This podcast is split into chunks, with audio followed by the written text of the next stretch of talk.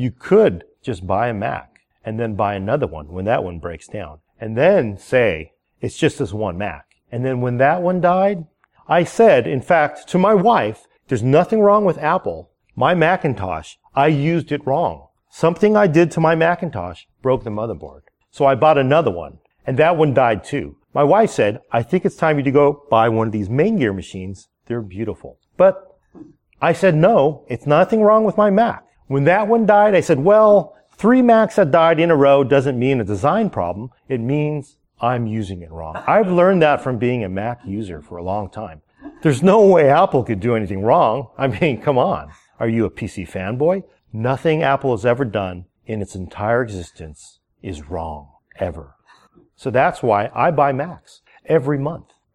More on MacLife.com.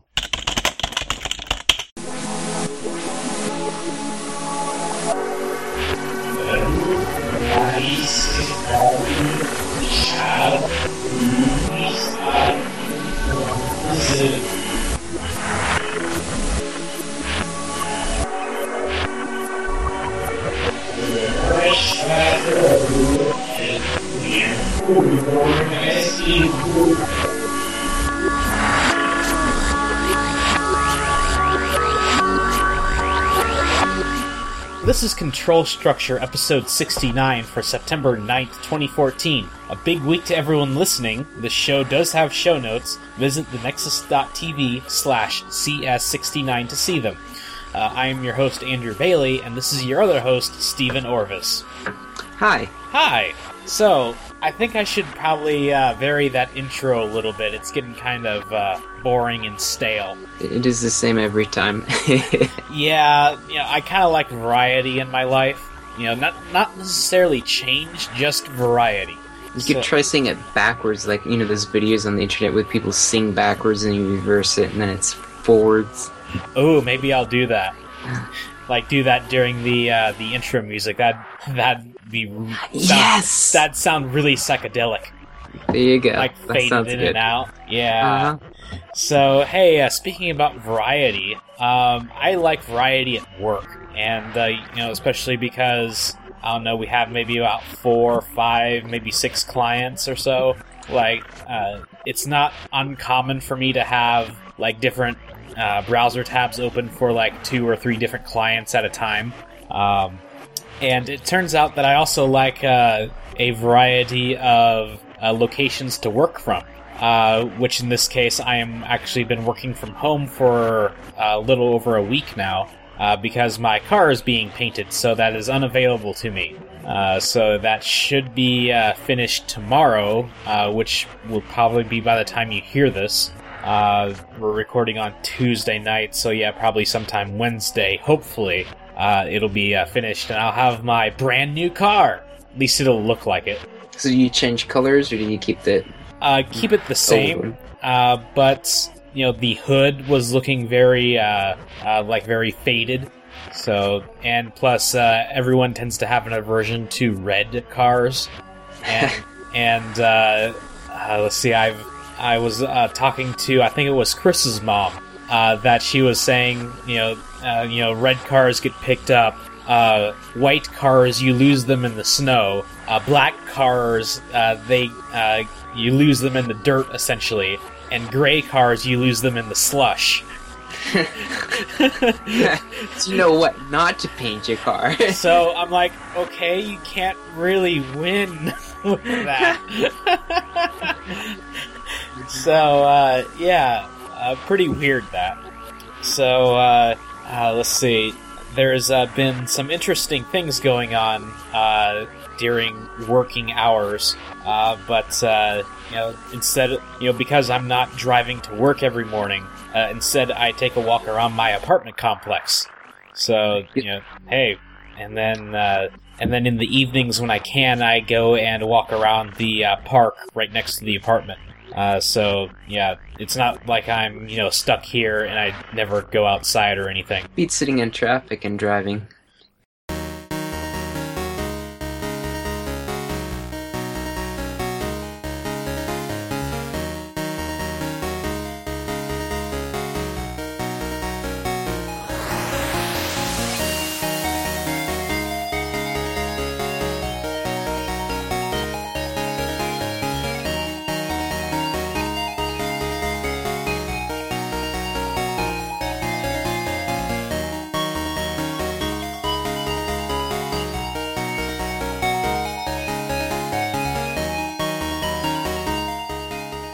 So, and now for this week's LOL Apple. Hey, it's Tuesday the 9th, and apparently earlier today, Apple did one of their famous keynote speeches somewhere, probably California, and it's, you know, those one of those things that everyone loses their minds over. Oh, Apple! New iPhone! Oh, I must have it! You know how people do that. Yes, those people. Yes, and this is one of those times. I sort of watched it vicariously. I watched Maximum PC's stream with all of their reactions. So cue Gordon's sarcasm about Apple zealots. That was quite tasteful, in my opinion. I just listened to the Innuendo Show this past week, and they sort of lamented the fact that there are hardly any gaming podcasts anymore. But at least Maximum PC still does their podcast, about once every 2 weeks or so, about the same as our schedule. So just when you thought that they weren't doing it anymore, hey, there's another one. So. Do you know much about sorting algorithms? I did have a class in college where we learned some of them. I'm not sure if I remember much than a bubble sort, and I've forgotten the names of most of the other ones. Quick sort, that's the most important one. But someone has made a video that sort of animates all of these various sorting algorithms and how they work. And given an array, horizontally, it's positions in an array, and then the vertical is the values therein. And he starts out with a lot of random values, and then performs these sorting algorithms on it to sort it all out. You can see that I was watching it. It was showing the insertion sort. And that was familiar, and it's working the way I remembered it working. Yeah, and then the merge sort is one I remember as well. What's one called where it's it wides off into branches? So I think it uses recursion, so it's it breaks it down to two elements pretty much. So it's does A or B bigger, and then it breaks it up, and it's all these different branches coming up. Is it more merge sort? Is that what it is? Because it's basically merging all the branches together. Probably. It might be, yeah. And then quick sort uses that pivot value, which, is pretty ingenious of how that was designed. Yeah, I think merge sort is the one that I remembered, because I'm just hit that point and I'm watching it, and it definitely is how it works. So, and, unfortunately, it doesn't really go into multi-threaded sorts, although for large data sets, multi-threading could come in handy. And I think that, a merge sort would be a prime candidate for that. Yeah, it does seem like you could do that with threading, because you could do, however many processors you have, you could take those many chunks off and have them sort their respective areas. That would make a lot of sense. But I've noticed that... let's see, for data sets less than, 100,000, that firing up extra threads actually uses more time than actually just single threading it all. Past what? I forgot. 100,000. 100,000 threads? 100,000 elements. Uh-huh. So, I forget exactly what I was doing, but it seems that 100,000 is sort of the magic number. Anything there or below, you're just better off using a single thread, because spinning up those extra threads in the CPU costs time. Yeah. I know in the Microsoft.NET library has an as parallel function, and it's not guaranteed to even do it in parallel. It supposedly does the best amount for what you're doing. Yeah, if there's something already there. If there's a thread already there, yeah. Yeah, if it's two elements or something to process, it'll be smart about it and know it's not even makes sense to do it. Or it looks at how many processors are on your system, too, and determines the optimal number of processors to make use of. So, let's go on a little bit forwards here and talk about Chrome. Hey, that uses a lot of threads. SHA-1, it's a cryptographic hash function that not sure if we've told Chris about this, but so SHA-1 is pretty old. I'm pretty sure it dates back to like the early 90s.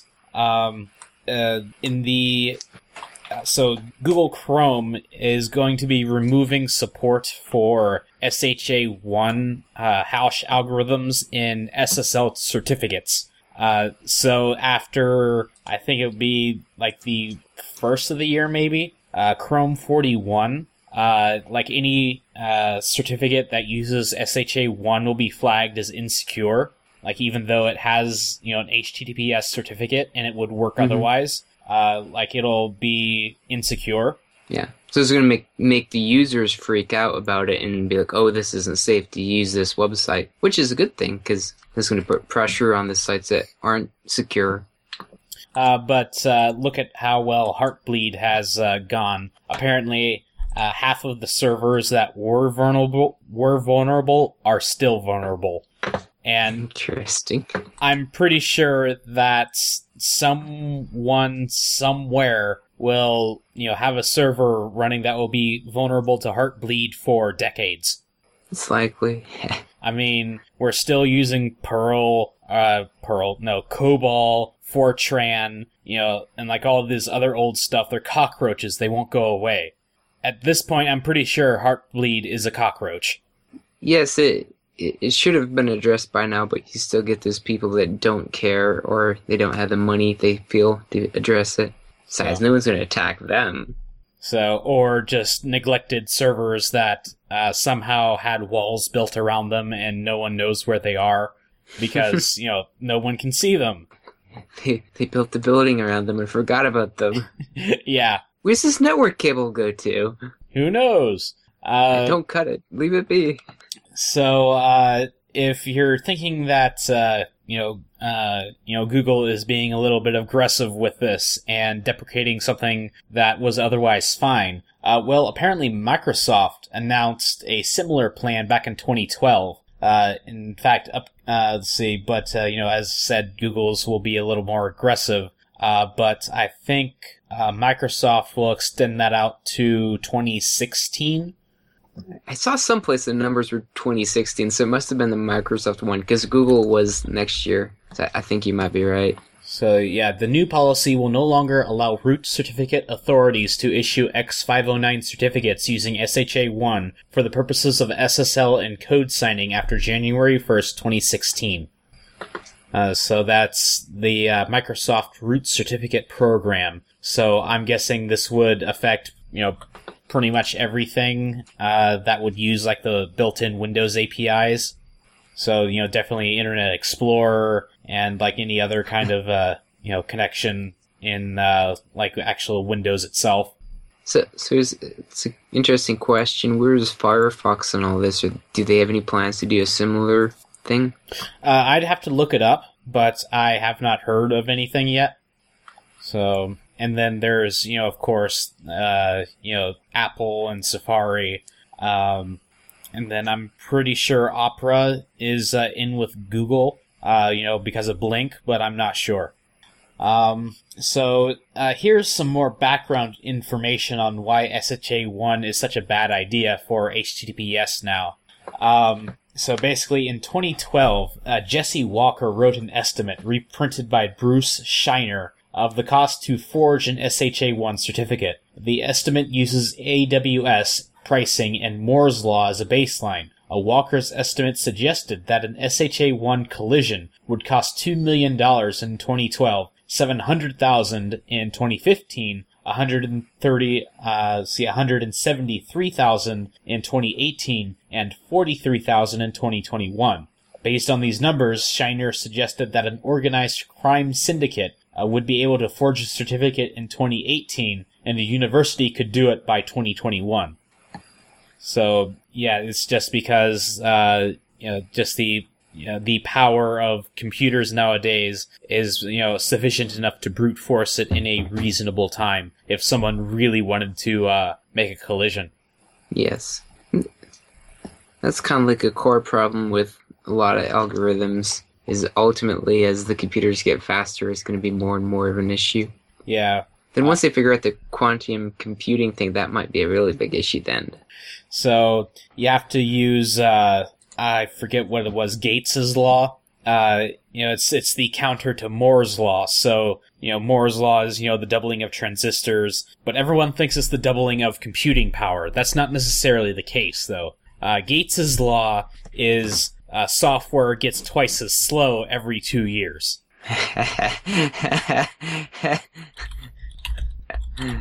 This is true. It's like, we have so much RAM. What are we going to do with it? I know. The speed of software halves every 18 months, okay? That's a subsection on Worth's law. In other words, we're not going anyplace. Well, actually, if you know, what Windows is doing and what you, really don't care for, you can go in and disable it and, choose your software carefully and don't have things running in the background all the time. I have noticed that the computer I have now is vastly faster in everyday responsiveness than, say, 10, 13 years ago. I do feel like the Windows 8 in some ways is better than some of the older ones, as much as the UI isn't nice. But things like the solid-state drives, that's what's going to make things faster. Do load up your programs with that. Definitely. And, I've actually given Mom a solid-state drive. Hi, Mom! And you were talking about eBay earlier, and I actually went on eBay and bought a new motherboard because apparently the one I bought for my mom and dad is kind of cheap and it doesn't like to shut down properly. So, it's one of those ones that when you shut it down, the orange letters come off and it says, "It's safe to turn off your computer now." Or the Linux equivalent thereof. Oh, right. I forgot you put Linux on it. So, they have to hold the power button for a couple seconds in order for it to, fully turn off. But I got an Intel board, so hopefully that will behave quite a bit better. So, going forward here, you've heard of those workplace perks that famous huge tech companies have, right?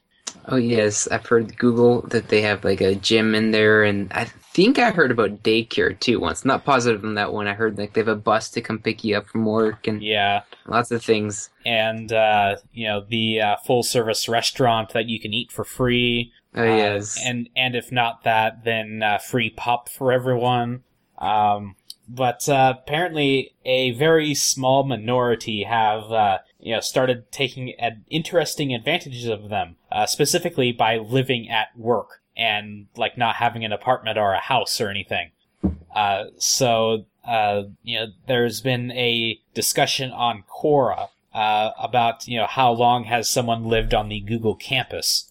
Or at least, if not on the Google campus, then, how long has someone lived out of an RV? Apparently, the record is, 2 or 3 years for an RV.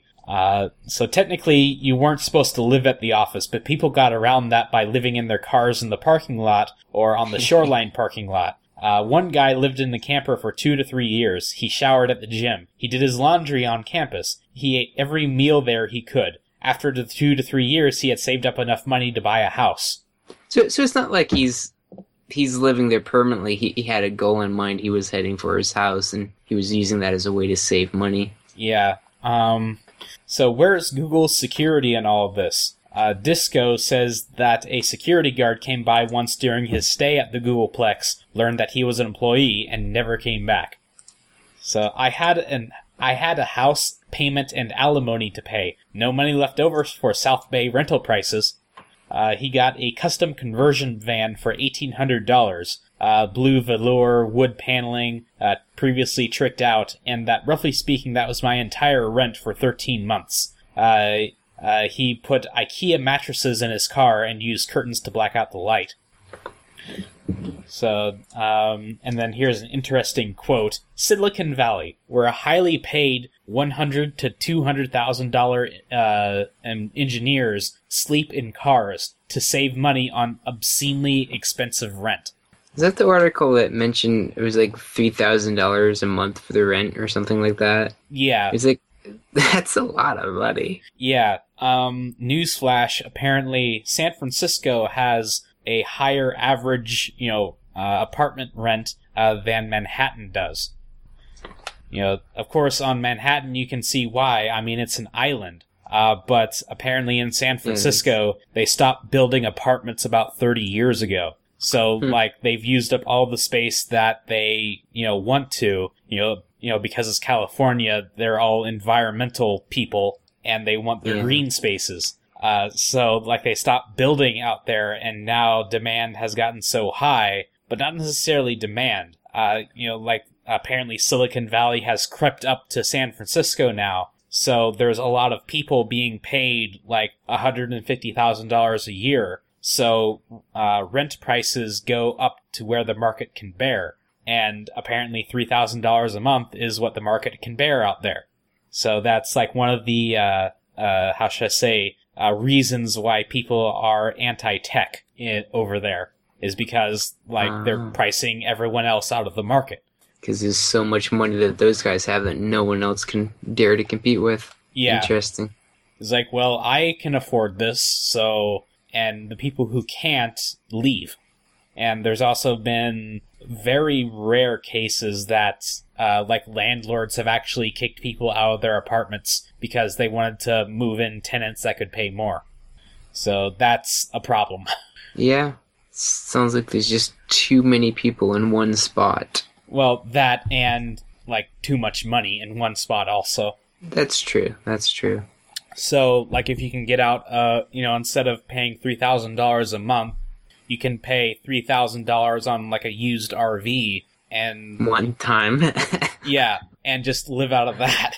So, I've heard that, a lot of old people, retired people, just, buy an RV, sell their house, and just drive around. Yeah, you have the flexibility to go visit your kids or whatever, and then it's your house right there with you, which isn't that bad of an idea. And apparently I've heard that Walmart will let people just park their RVs in the parking lot overnight. I've heard that before. So there you go, Andrew. You're looking for a place to move to. There's an RV for sale. If you go up 980... just in the north of Hendersonville. Is it Hendersonville? There you go, north of it there, and there's an RV for sale, $4,000. You can park in Walmart. No more rent. Cheap.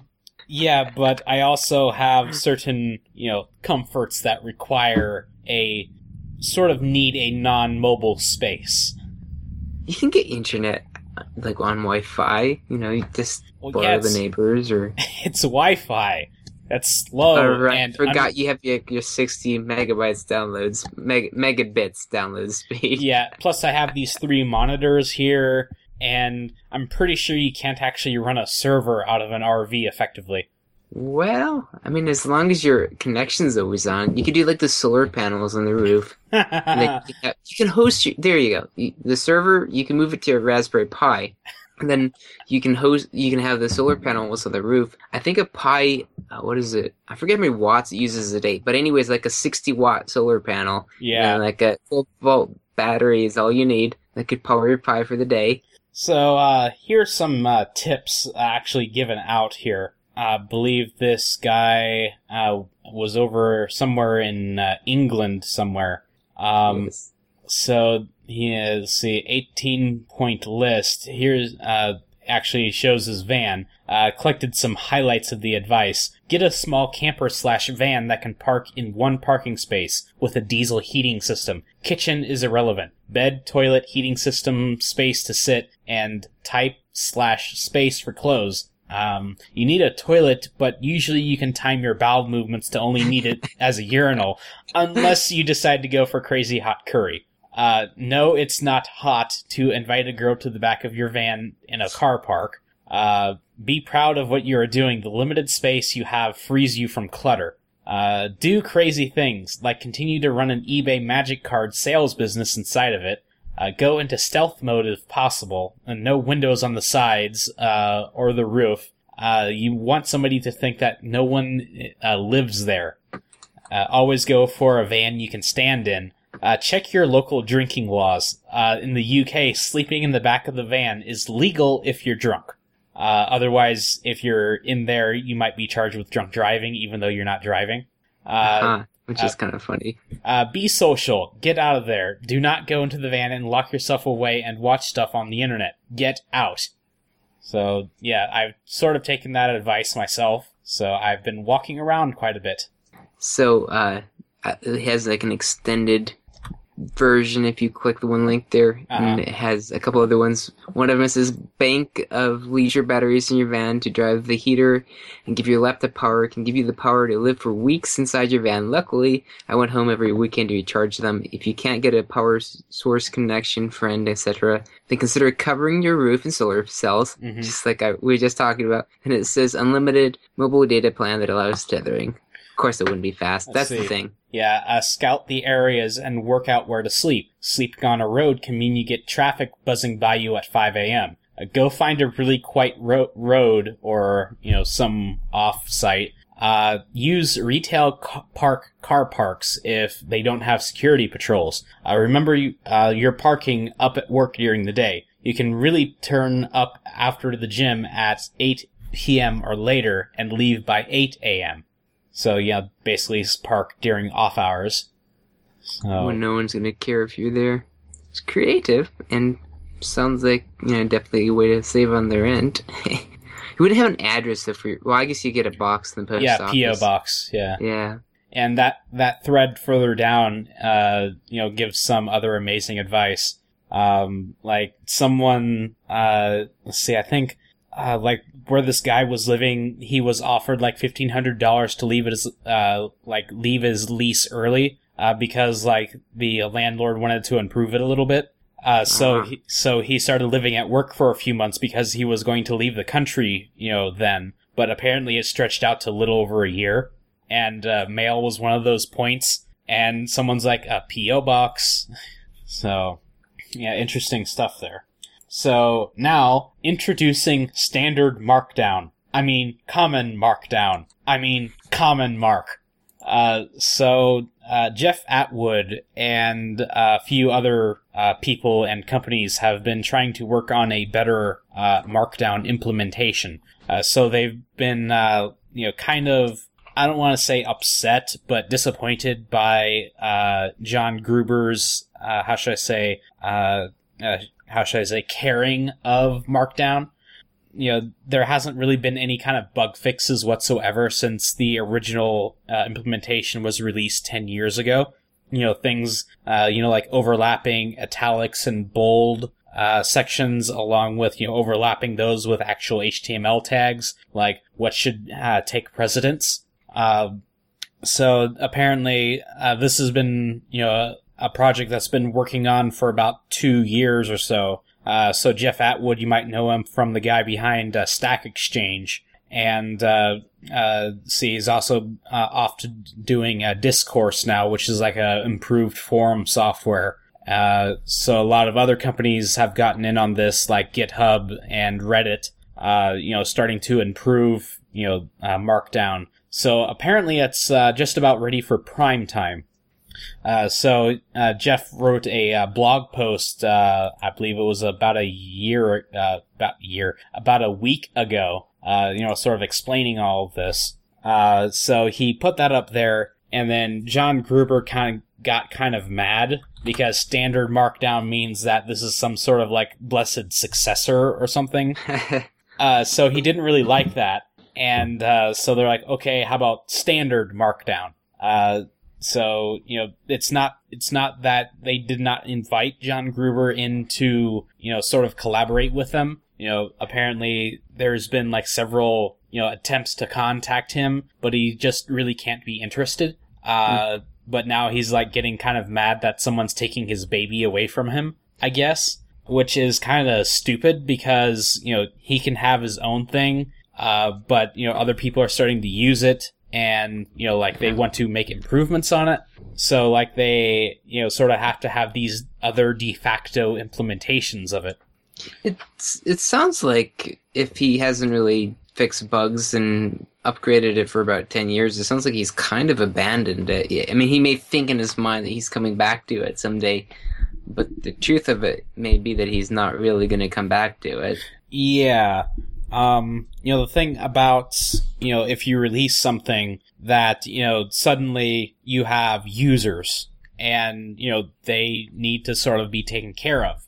Yes. So, and if you stop caring for them, well, then, they might go off and, find a replacement or build their own replacement. So this is kind of what's happened. So, apparently standard Markdown wasn't good enough. Apparently, John Gruber is fine with alternative Markdown implementations if they don't have Markdown in the name. So now everything is CommonMark.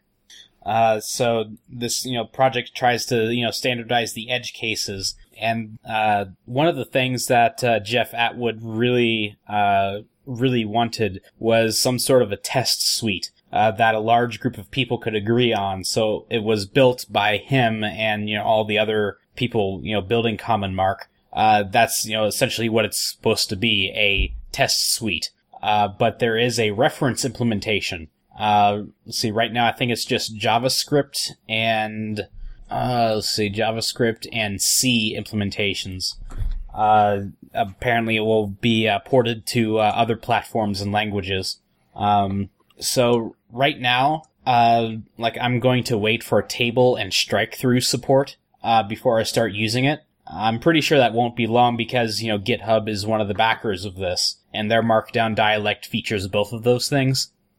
So, and, apparently our favorite link blogger, Ryan, has, started blogging again, and, he's using Markdown now. So, how's it like using not HTML or whatever you were using before? Apparently that was one of the questions he asked me when I started using Markdown for my blog. So, you were talking about the tests that they wrote. So, do they essentially write tests that describe how it should work? And then they're just leaving up the different implementations to flow out of those tests. Is that the idea that they're... Yeah. So if you go to spec.commonmark.org, that's the official specification. And, it gives example inputs and outputs.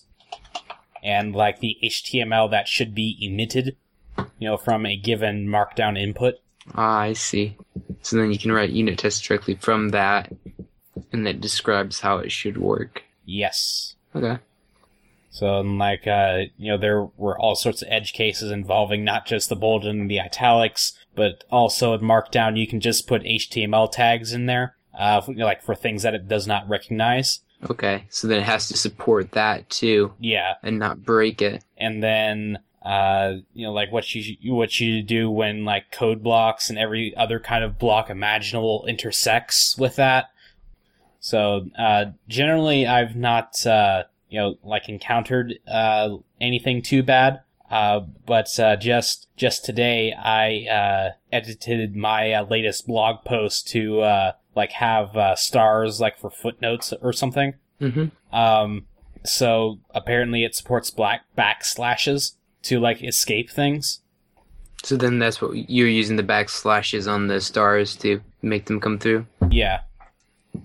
So, it's, great that, it's moving forward in that, a lot of websites have, actually have input to this. So hopefully this will be, again, some sort of, common, dialect of Markdown. It's good that they have the definition all laid out that makes the pathway to do it. So that does seem like a step towards making it common. Oh, and, the thing that I like is that they have an official dingus. Dingus? Yeah. Try it out. Who's it at? Let's see. Where can I find it? Underneath their try.commonmark. The official dingus, which allows people to experiment. So, yeah, apparently, they're, the current version of CommonMark spec is complete, 2 years in the making, but provisional pending public feedback, testing, and evaluation. We plan to announce the finalized 1.0 spec and the test suite in the next few months, along with implementations in many different languages. So, yeah, it's something that I'm definitely looking forward to. So, hey, do you remember Unreal Engine 4? I do. They were moving to a subscription-based pricing model where you'd pay I forget what it was, like a month. $20 a month or something? Yeah, it was really cheap per month, and you could use their modeling engine and make stuff with it. Yeah, so, but now it's free for academic use. That's a pretty good deal. That'll make it so that the colleges and places, it's actually, they can teach it without having to break the bank on it, and people can get used to it before they get their job. They can be like, hey, I already know how to use this. Yeah. And, you know, like the licensing is like really dirt cheap. So, and, you know, kind of going back to, you know, why like all this is happening. Let's see, like over the past 10 years, maybe not quite 10 years, but, you know, over the vast majority of those 10 years, Unreal Engine 3 has been used for so many video games. But lately, a lot of game studios and publishers have developed their own in-house engines, so they're not paying the license fees to Epic for Unreal Engine. So they're, you know, trying to like, you know, do a fire sale, if you will, on this. Trying to get people using it again. So that's the thing with the pricing model: you get your customer base back, and you can always up it again. And nothing says you can't turn it up next week and get money once you have people hooked on it and stuck with it. So, I'm pretty sure that, you know, the 5% or so royalty is fairly reasonable. Mm-hmm. So, you know, they do that, then, you know, they have a steady stream of money coming in that's, you know, not the purely, you know, code subscription. It's not the big chunks, then it's that, so, yeah. So, yeah, and, you know, the improved features, you know, that all looks great. Like, I remember seeing a, like, one of those demo reels where, you know, like, someone was actually, you know, like, modifying code and switching out dynamic libraries without actually shutting down the, like, the running instance. Yeah, I think I remember that. They could hot swap it live, yeah. Yeah. And then, like, they were mentioning how their art and content assets, like how in Unreal Engine 3 they would have to like go through a cooking process to compile everything, and that would take like 20 minutes or so. Whereas, you know, in Unreal 4 they can just, you know, do a slight modification and see it immediately. So that's definitely huge. That's definitely going to increase productivity. And that right there, I'm pretty sure, is a killer feature. Oh yes. Be just nice if they'd offer it for free for people to just play around with. Well, I mean, $20 a month. And you can just download it and try it. $20 a month is damn near free. Yeah. Though it is true that it's for the subscription, so you could. I think we talked about this before. You could do the $20, download the code, and then you have it to play with for the rest of the time, just on your local machine without updates. Yeah. So yeah, I think this is a pretty good thing. It is. You know what else is a pretty good thing? What's that? Storage space. As long as it's backed up. Yes, but this is probably a little bit too large for that. How about a 71 terabyte NAS? Like, just like network storage, just really a lot of it, and really a lot, like, fast. So someone has actually done this, like, for his own house. And here's the breakdown of how it's set up. Let's see. I forgot where the hard drives are, but yeah, it looks like he has 24 4-terabyte drives. There we go. And like he has ZFS being used here, which is the like sort of like a next generation file system. And is that the one that has when you copy a file and then modify it, it only stores the diff? You were telling me about the one time? I think that was specifically BTRFS. Oh, okay. But ZFS is quite similar. Okay. So, let's see, he also has like a few SSDs in here to boot off of. But he's running Debian on this and ZFS on all of those hard drives. And the, you know, what's done here is, you know, pretty amazing. He has actually had like a few RAID cards to support that many drives, you know, just to have, you know, extra serial ATA ports in his box. Yeah. Apparently this uses 200 watts at idle, and let's see, See below here, it actually gives like more detailed power usage. 96 watts with the discs spun down, 176 with them spinning but idle, 253 when they're writing. That doesn't sound too bad for that much wattage, for considering what you have sitting there running. Yeah, considering that my graphics card consumes a lot more than that. When it's running full blast anyway.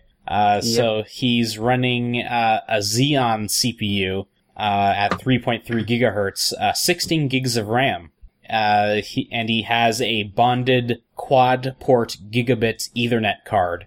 Let's see, an 860 watt power supply. And it looks like maybe a 4-unit rack mount case, or maybe 8. It looks rather tall there. It does look pretty tall. So the interesting thing is, it says that he built it for backing up media, primarily video. Yeah. So in other words, he watches a lot of movies. Yeah. So, and honestly, I was looking at this kind of stuff when planning to upgrade my own server. Although what I ended up with was vastly less, namely 4 terabytes and quite a few external hard drives to back it up. So it's pretty well backed up. Yeah. It's 80% full, which kind of shocked me when I checked that this evening. 3,000 gigabytes used and 660 left. But I could delete about 1.5 terabytes if I really needed to. Having copies of all your DVDs and stuff, ready to go, and having all those Steam backups are nice to have, but Steam isn't going away anytime soon, and I have two-factor authentication enabled on my account. I'm pretty sure that, Steam is not going to shut down pretty soon. Yeah, it seems like a growing company that's getting bigger. Yeah, and they've pretty much cornered the market, but they're like a benevolent monopoly, I guess. Their games aren't expensive. They have the sales. They're in the summertime and stuff, and it's pretty much every quarter they have a sale, because they have one at Christmas, or at least around Christmas. Mm-hmm. They have like a Halloween sale, and generally they have one in the spring also. I have to get the Stanley Parable. If you ever see it on sale, let me know. Yeah, I need to get that one. That is pretty good. Did you see me watching it? Did you see me playing it there? No, I did download the demo one time and play it after you told me about that, and I like the demo. It definitely looks like a fun game. Yeah, it definitely takes a different strategy to how a game is presented, and I'm not sure if it's in the demo at any point, but it messes around with the level when you're not looking. Oh, really? Yeah, like for instance, you see. I remember one point that, you see a corner in the hallway up ahead, and but that's the only point, that's the only way forward, so you go around the corner, you go around another corner, you go around another corner, and suddenly you're going around 8 corners, but you can't get out. So it's like an infinite, it feels like you're stuck in an infinite corner rounding thing. Like, yeah. This shouldn't have this many corners. Exactly. And then at another point, you go into this room where you're supposed to take the left door, but... of course you took the right door. Well, naturally. But if you, do some other few things, suddenly there's, 8 doors in this room. And he's like, okay, let's go on an adventure. So you go... You go through one of them, and you keep going in the same general direction, and you end up back in that same room. Yeah, it's... I love, messing with your head like that. It's a great game because it takes advantage of what you can do with a virtual world where nothing's real. It doesn't have to work the same way as real life would work. It can work its own way. And I wish more games, messed with your head like that. Uh-huh. It seemed like a fun game. I heard it was on sale back in the summer Steam sale, but I missed it. Let's see. I'm not sure. Maybe it's like $12. It's not that much. It probably goes on sale for 2 or something, though, doesn't it? Maybe. but you know, it's like $10-12. It's not that it's not that expensive. Yeah, I've got to find time to play it though too. Is the next thing. So it's I have Age of Empires 3 that I have to play and a few other games. Yeah, I did get that during, I think it was like the Steam sale. Not the Steam sale, recent Humble Bundle, that was it. So yeah, I've played 39 hours of that, and that is a really short game. I only ever play like one or two scenarios in that, and then I never played anymore. It seems like a type of fun game that I would enjoy back when I had more time and stuff, but I don't know. I don't play quite as many video games with that. I play more tanks now, I guess.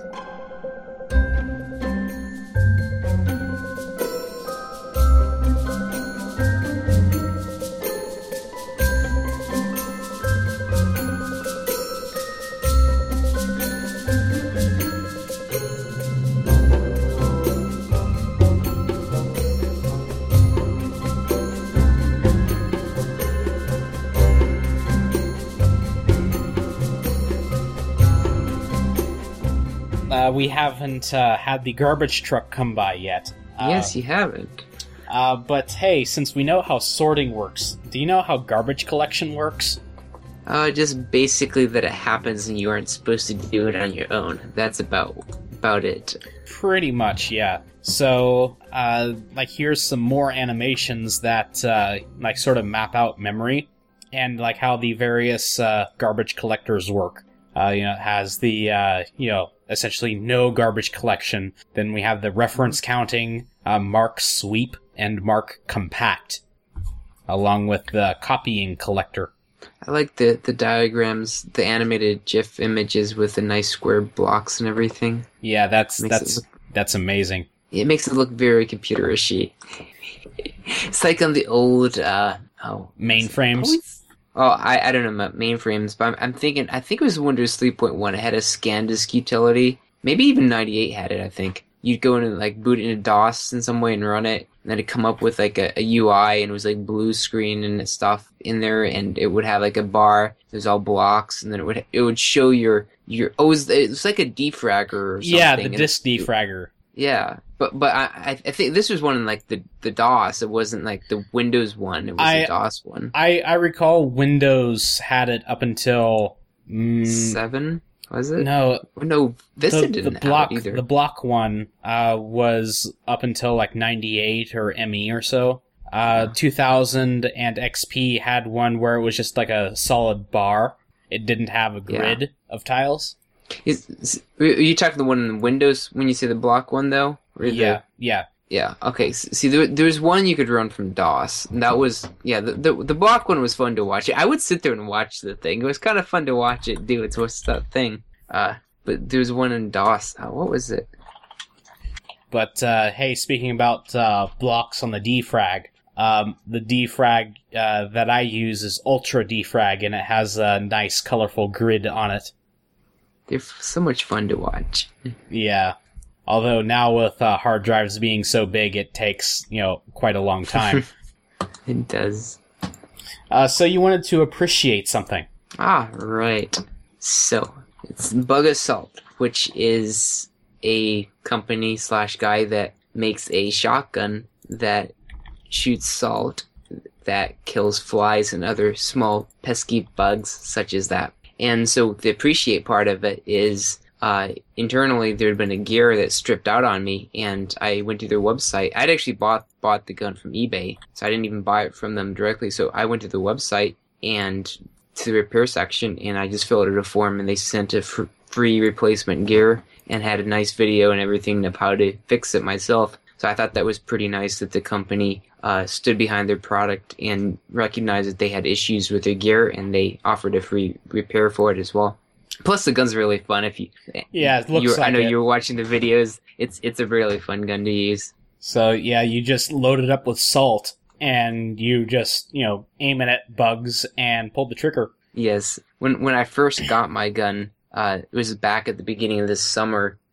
That was like right when all the flies hatched out, and I had like 30 in my apartment, and I got it in the mail like that day or the day after, and I just went to shooting at them, and they were all gone mostly within like 2-3 days. I had them all killed. So it was fun. Never since. I've had like one or two flies the whole summer. And every time I see one, I go kill it really fast. They don't last long. Oh, no, you didn't. No, I didn't what?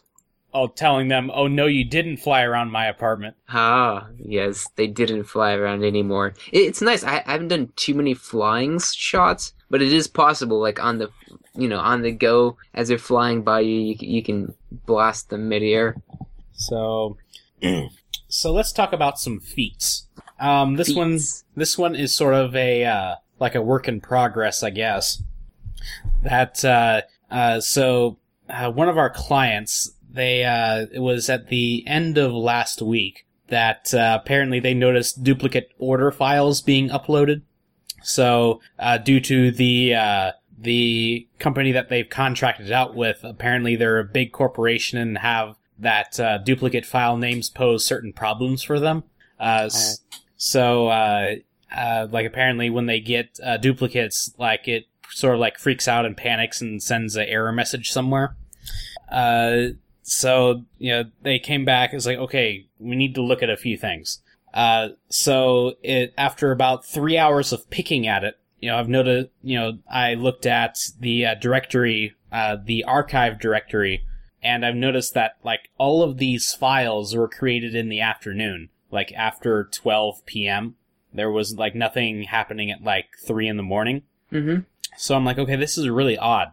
So I looked through and noticed that the timestamps on these files, like there's a, you know, like essentially a formula, you know, for the file name. It's like, yes, you know, something static and then underscore and then the date and the time, and yep, that's the file name. So I noticed that the files were being generated with a 12-hour timestamp and not a 24-hour timestamp. Ah. and because this you know, job is scheduled to run every 30 minutes, you know, every 12 hours you're going to overwrite everything, which is why there's none there from the morning. Yes. So we found this out, and unfortunately it was a Friday, so, you know, no one felt comfortable with doing a code release on a Friday. So, you know, it was suggested as a workaround to run the job every 31 minutes instead of every 30 minutes. I'd even an offset of the minute so it doesn't ever land in the same place twice. At least during the same 24-hour period. Yeah. So that seems to have worked out pretty well, but now there's like another issue of files just not processing wherever we send them to. So we need to like figure out that, or maybe not we, the other company needs to figure that out. So right now it's kind of on hold. So, like, maybe with the next code release for the client, we can include this along with improved logging. Yeah, logging is always something that painful to do, but it always does help in the long run. Yeah.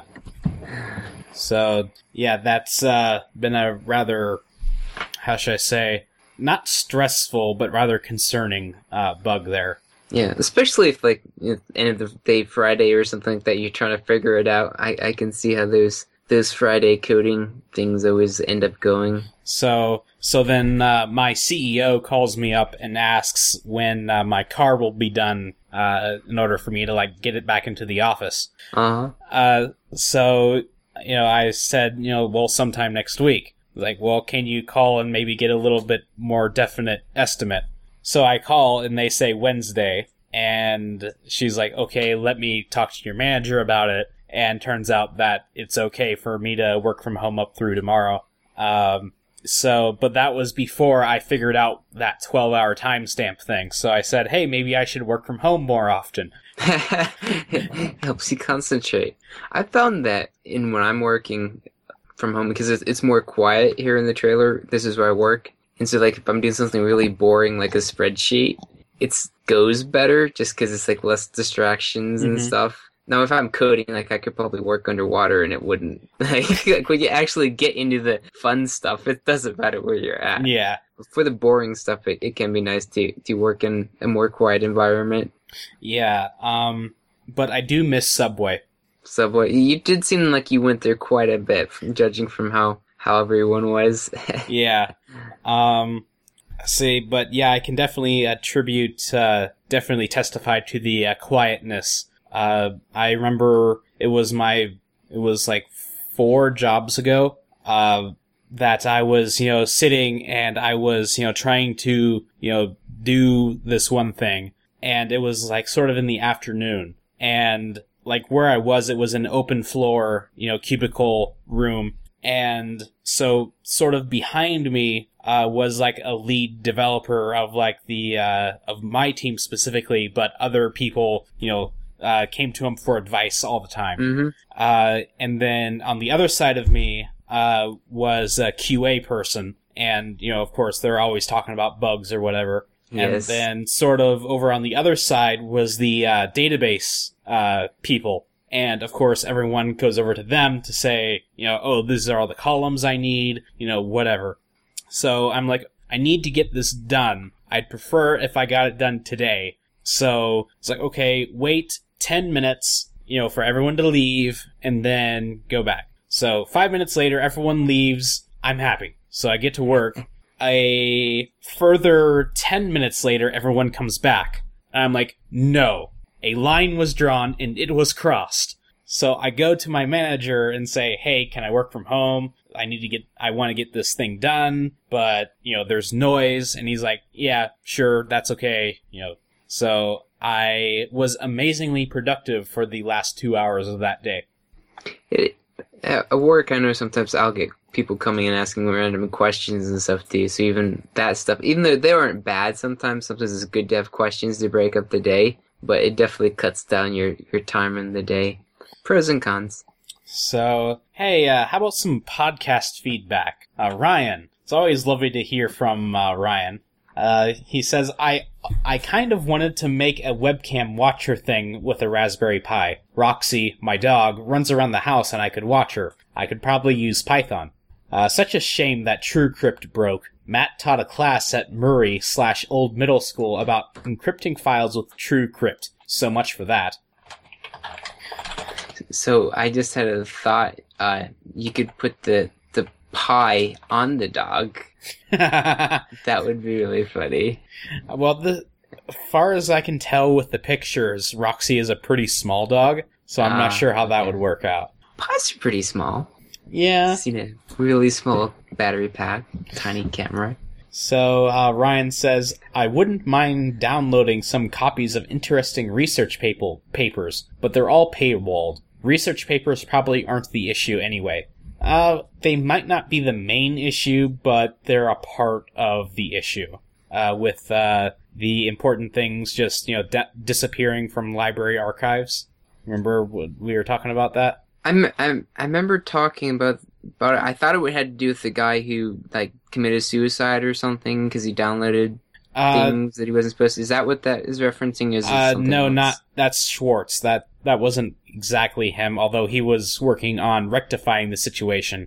It was the podcast last time about the Library of Congress. Having all the CD-ROMs. Oh, and they were decaying. Yes. Yes. Okay, got it. So, and how the important things that you reference are the things that are most in danger of going away, whereas pirated things are not.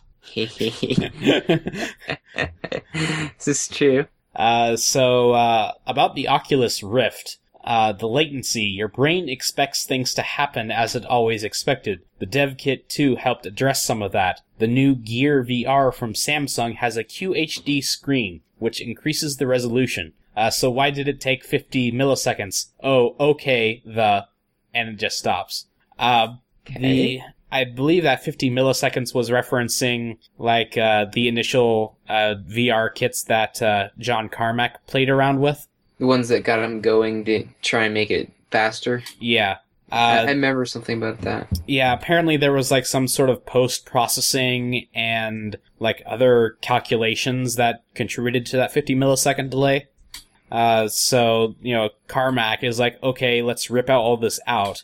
But, so he called up, I think it was Sony, and he's like, hey, could I have a copy of, like, your firmware for this device? And they just sent him it, because he's John Carmack. So Ryan said that Chris' story was amazing. So, thank you.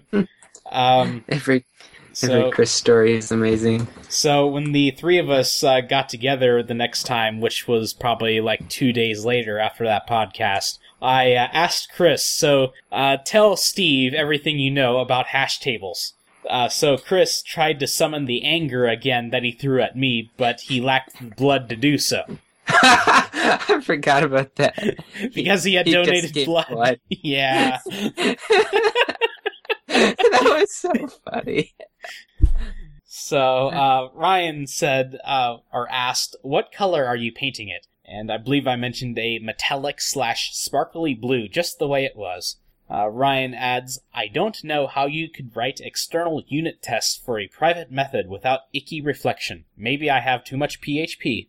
Was that reference to something I had said about unit testing code? Yeah, you said like a manager wanted you to also write, unit tests for private methods. Yes. Yeah. Okay, that is what I thought it was. Yeah, that has to do with in the Microsoft.NET the testing library. I think it's up to 2010. They support it's Visual Studio. That is. Yeah, Visual Studio, there's an accessor for each object that you can make, and so it would be like, say if your test class is what it's called, I'm just making up, so it would be test class_accessor, and then it kind of lets you access fields and private methods on it. So it probably does use reflection under the hood, but it's magic from the top. But Microsoft actually has done away with that. In the newer versions of Visual Studio, that doesn't exist anymore. So it's going away, which is why I didn't want to use it.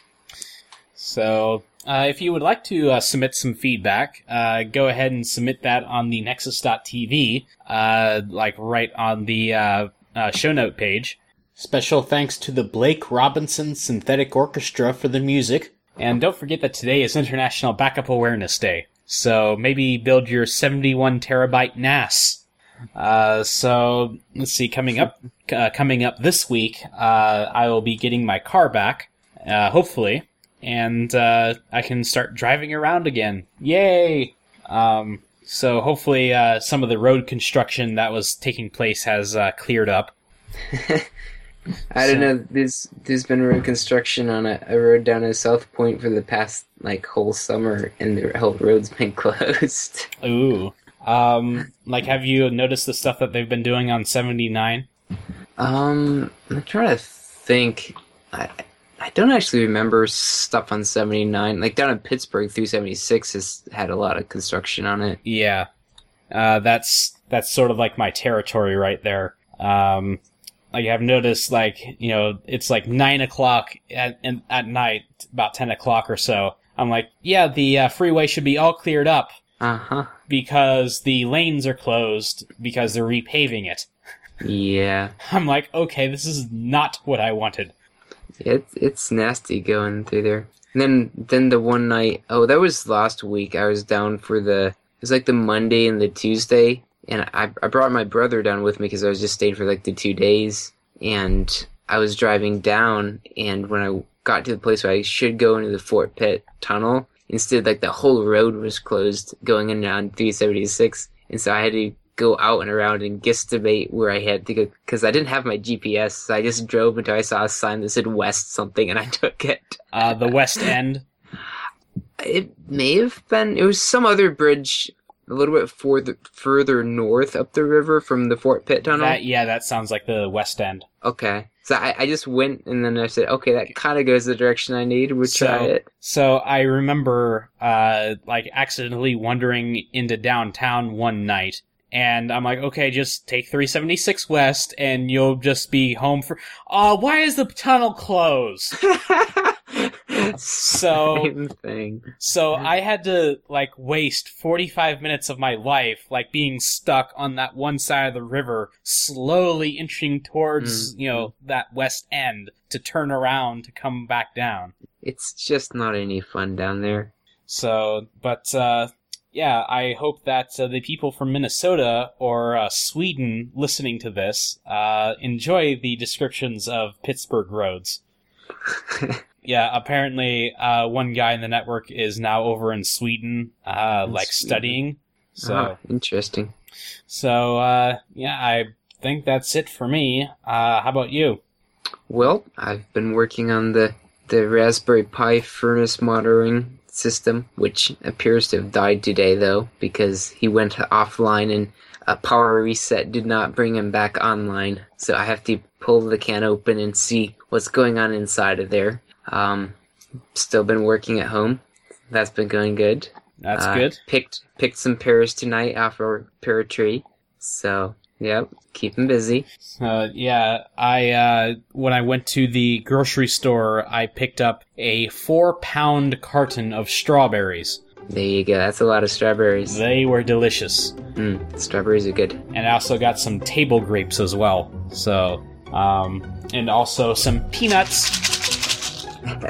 So I'm kind of known for my peanuts at work. I remember that every time your manager comes by, you pick up a nut. Or every time I wanted to see the manager, I would touch the peanuts. That's how you call the manager. You pick up your peanuts and I'm pretty sure that we were just misunderstood right there. So probably. So before we make any other sort of embarrassing remarks, let's go ahead and close this. So have a good one. You too.